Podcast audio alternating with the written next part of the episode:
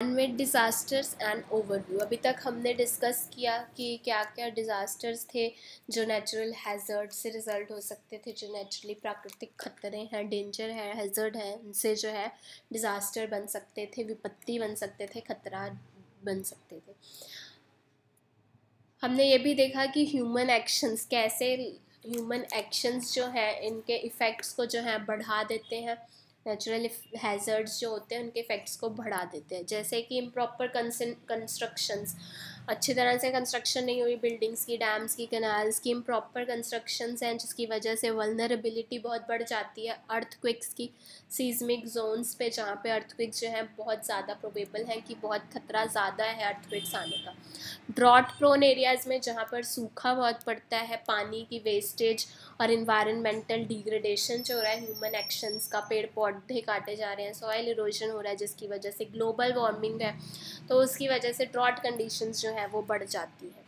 लेकिन डिज़ास्टर्स जो हैं वो मैन मेड भी हो सकते हैं, जैसे हमने शुरू में ही बात की थी इस बुक के for example rail road air accidents ये सारे क्या है? मैन मेड डिज़ास्टर्स इनके जो थ्रेट है, डर है, इन सीरियस डिज़ास्टर्स का वो ज़्यादा है पॉसिबल यूज़ की वजह से वेपन्स का जो हथियार एंड ऑल चीज़ें यूज़ की जाती हैं।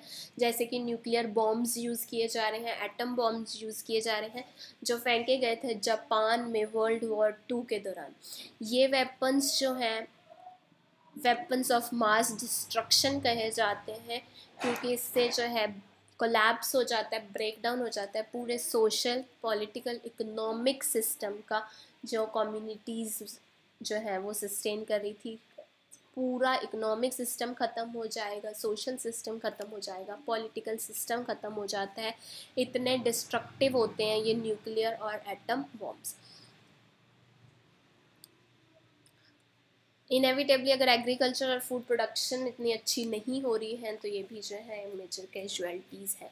मैन मेड डिज़ास्टर्स जो हैं वो किन टर्म्स में होते हैं? ह्यूमन सफरिंग बहुत ज़्यादा होगी।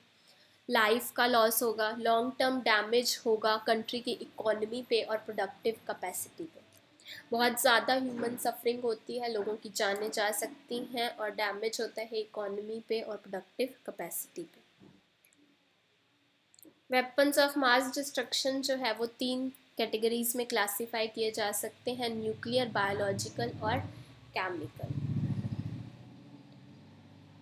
तीन तरह के वेपन्स होते हैं मास डिस्ट्रक्शन के न्यूक्लियर वेपन्स बायोलॉजिकल वेपन्स और केमिकल वेपन्स तो मैन में डिज़ास्टर्स के न्यूक्लियर बायोलॉजिकल केमिकल वेपन्स जो मास डिस्ट्रक्शन के हैं, इनको डिटेल में आगे हम डिस्कस करेंगे कि क्या क्या हैं ये।